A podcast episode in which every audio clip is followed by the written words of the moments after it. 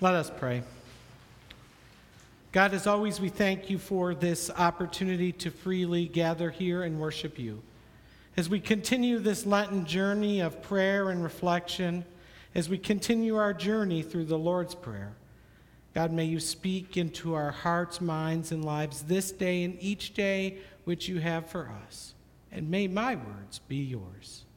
In Jesus' name, amen. amen. So we're continuing our journey through the Lord's Prayer. If you've caught all or part of it, we, I've been preaching on and talking about the, the lines of the Lord's Prayer, the prayer that we pray every week, a prayer that is meant to be powerful and life changing, a prayer that is familiar. And one of the challenges with the things that are familiar is that they might become too familiar. And so, part of the hope of this time is that as we pray this each week, it wouldn't just be a part of our tradition and worship and ritual, but would be transforming for us. And so, we looked at the first part of the Lord's Prayer and our identity as adopted children of God. We looked at understanding what it means to seek God's will in our lives. We examined the first of our requests that God would provide everything we need, recognizing everything we have is because of God. This morning, we get to what I think is the hardest part of the Lord's Prayer, as you heard me say in children's time. The most difficult part. Forgive us our trespasses as we forgive those who trespass against us.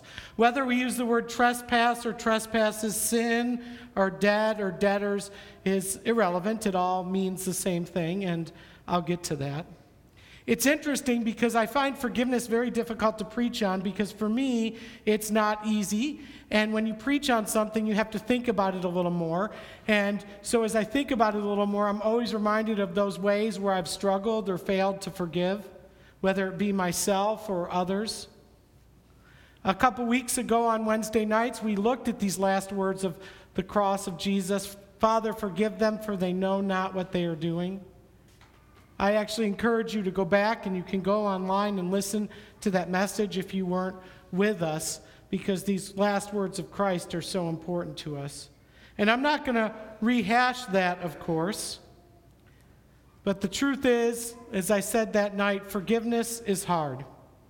It's complicated. It seems counterintuitive. It seems to, in so many ways, feel unnatural. But the truth is, we owe God complete obedience. And when we fail to obey God, and I said when, speaking at least of myself, and when we fail to obey God, we are ultimately in debt to God for those failures. We know the good news that we get to come to Holy Week and Easter, that that debt was paid by Christ on the cross but nonetheless, we understand that debt. And that language is important to understand as we think about this part of the Lord's Prayer. It really is interesting, though, because though we know that this debt is taken care of on the cross, it's also based on our willingness to forgive others. That's the truth of this passage. There's no real way to work around it. Forgive me as I forgive others. It doesn't say, forgive me and I'll try to forgive others as I forgive others. This is the forgiveness issue is, of course, a past, present, and future issue, but this language in both the English and the Greek is, is present, it's active, it as I, as I continue to forgive others, as I actively forgive others, there is an action here. We don't just passively forgive. It really ultimately is a choice from the smallest thing to the most significant thing, from the strongest relationship to the most irrelevant relationship we have. It is an active thing, it's a constant thing. The, perhaps the most important truth in this verse and about forgiveness is this forgiveness is reciprocal. It's reciprocal. It's not so much about condition because the true nature of forgiveness is unconditional. It's really reciprocal. I don't get real excited about that. I would like to be in charge of forgiveness. Who I choose to forgive and to not forgive, right? Who deserves it and who doesn't deserve it. We have a good sense of justice. That's why this forgiveness concept is so counterintuitive to us. But see, it's not about justice, it's not about right, it's not about fairness. We always tell our kids that life's not fair, right? But we struggle to forgive most when something unfair happens to us. It's not about that. You see, it's about relationship. That's what forgiveness ultimately is about. It's about relationship.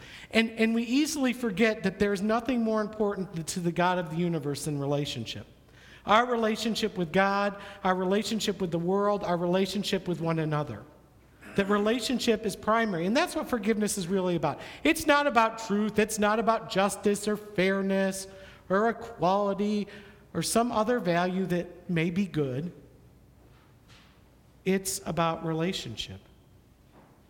And it's interesting because I must confess true hypocrisy here. Because to expect, beg for, ask, hope for, whatever word fits for the situation, to ask for forgiveness and to not give it, to ask for mercy and not give it, at very best is hypocritical. But forgiveness is hard. It's so hard. We're all different. Some things are easier to forgive than others. There are certain things that happen in, for each of us that we just struggle to forgive, while other things, no big deal.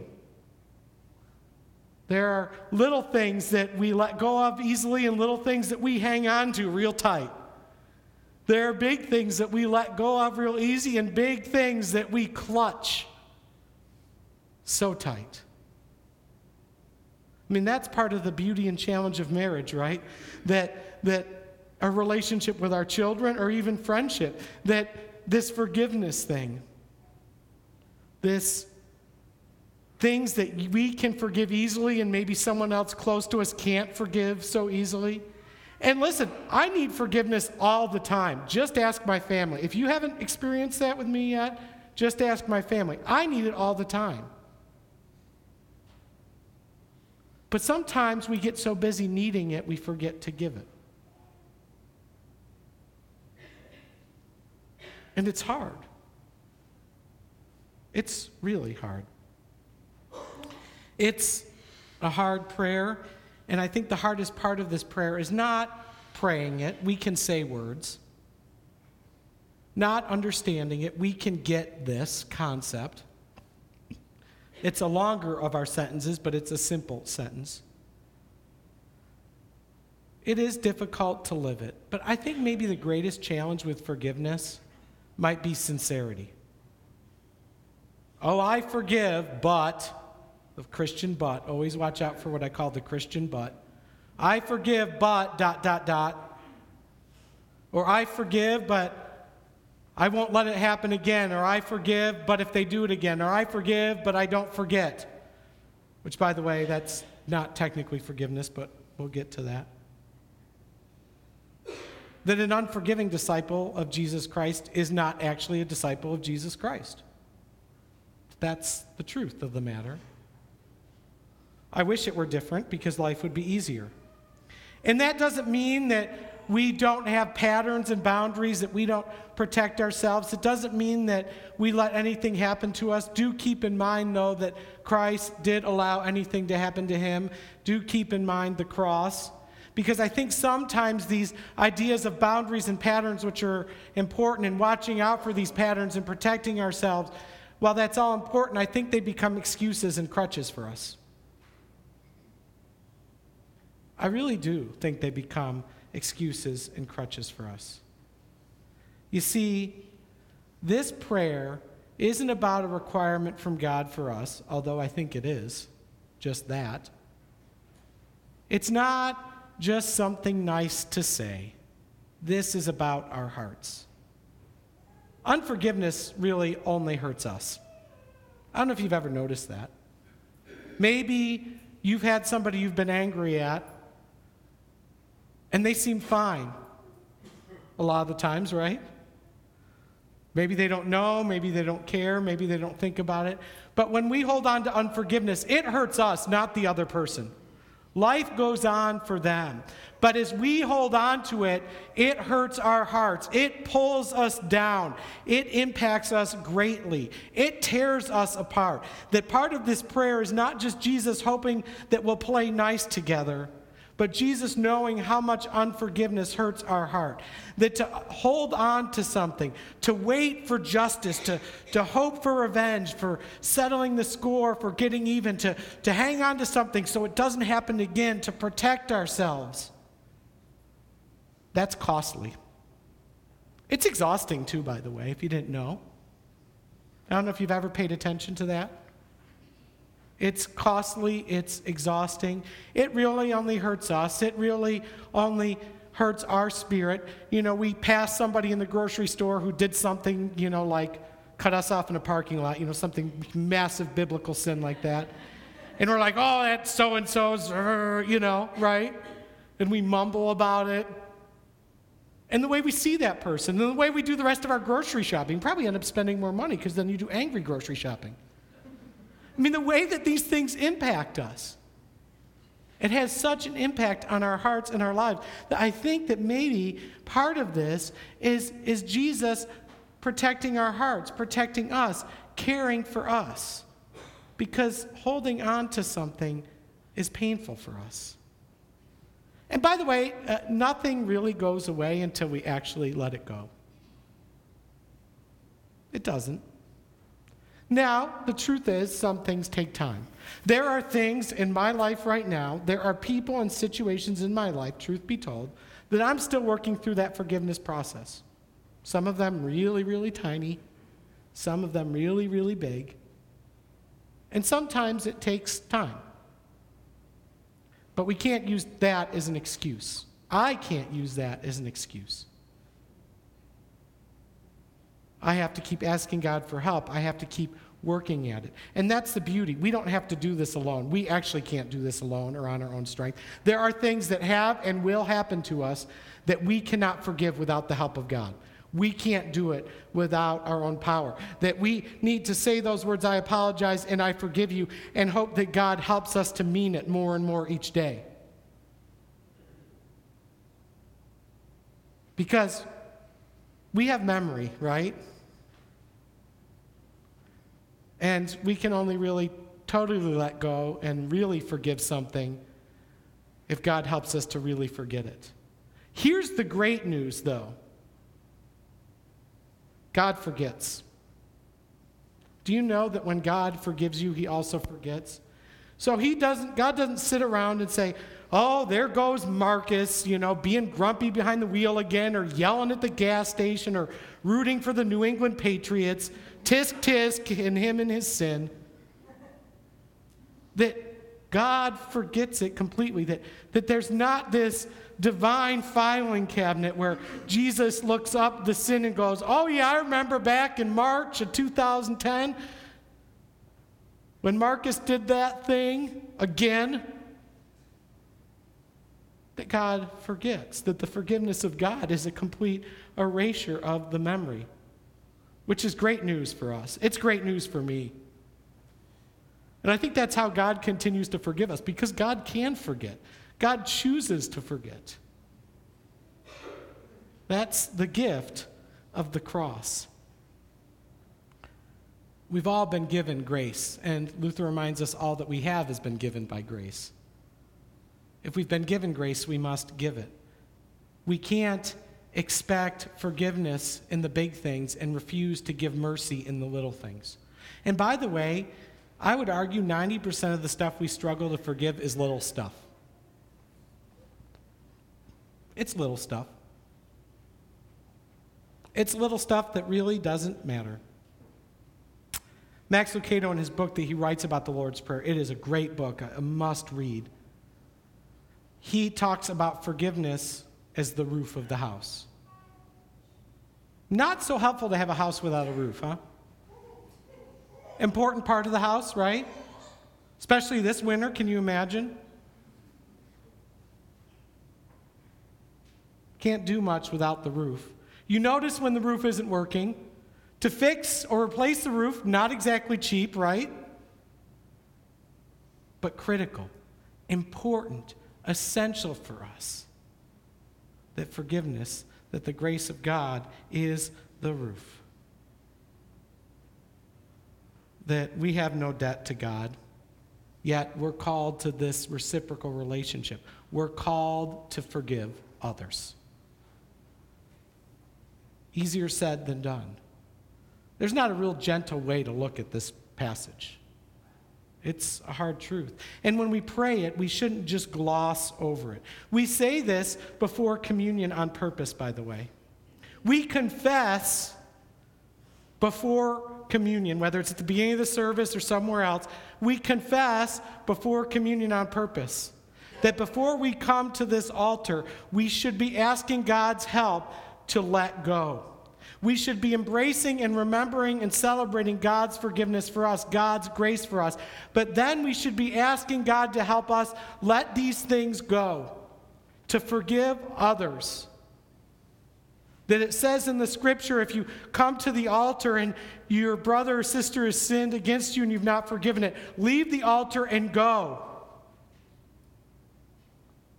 That these words are not just nice words in a prayer that's been around for a while it's a prayer Jesus gave us, by the way, so it might be a little important. We need it to come to the table. And when we come to the table, we actually embrace God's forgiveness for us.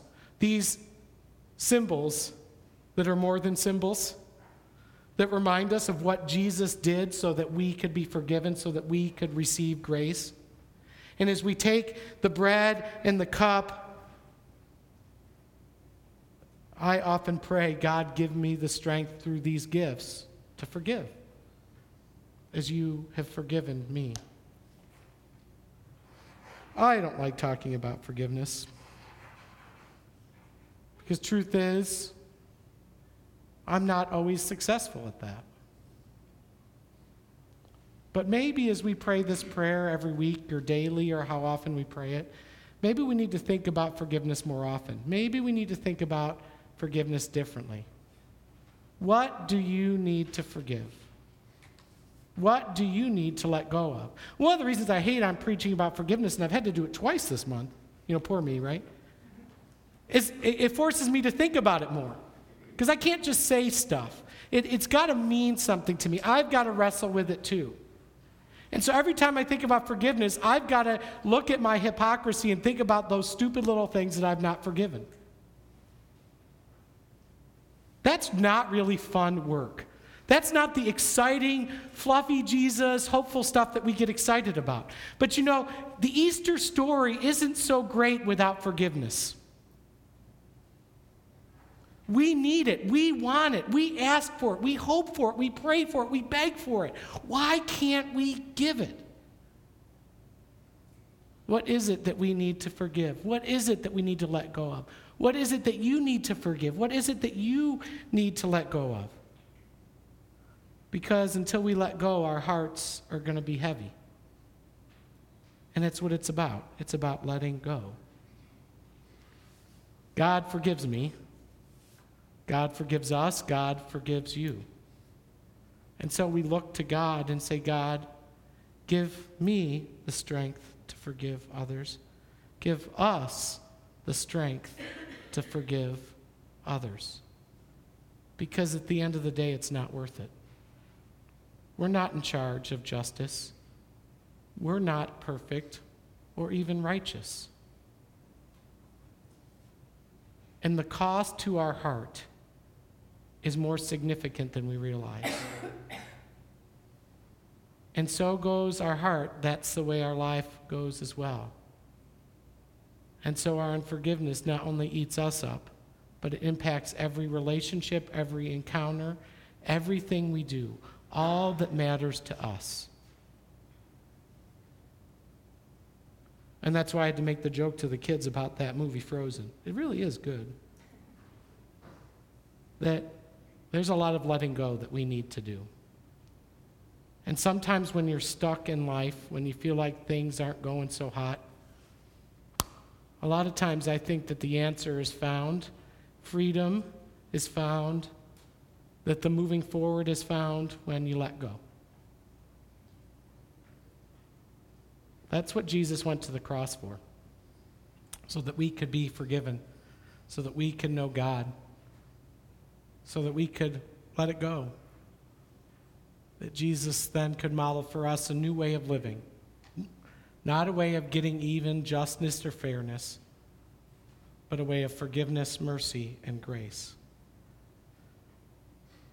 We're called to embrace the grace and mercy and forgiveness of our Lord Jesus Christ.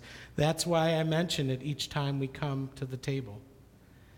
In Lent, we think about the cross, because the Easter story is really irrelevant without the cross.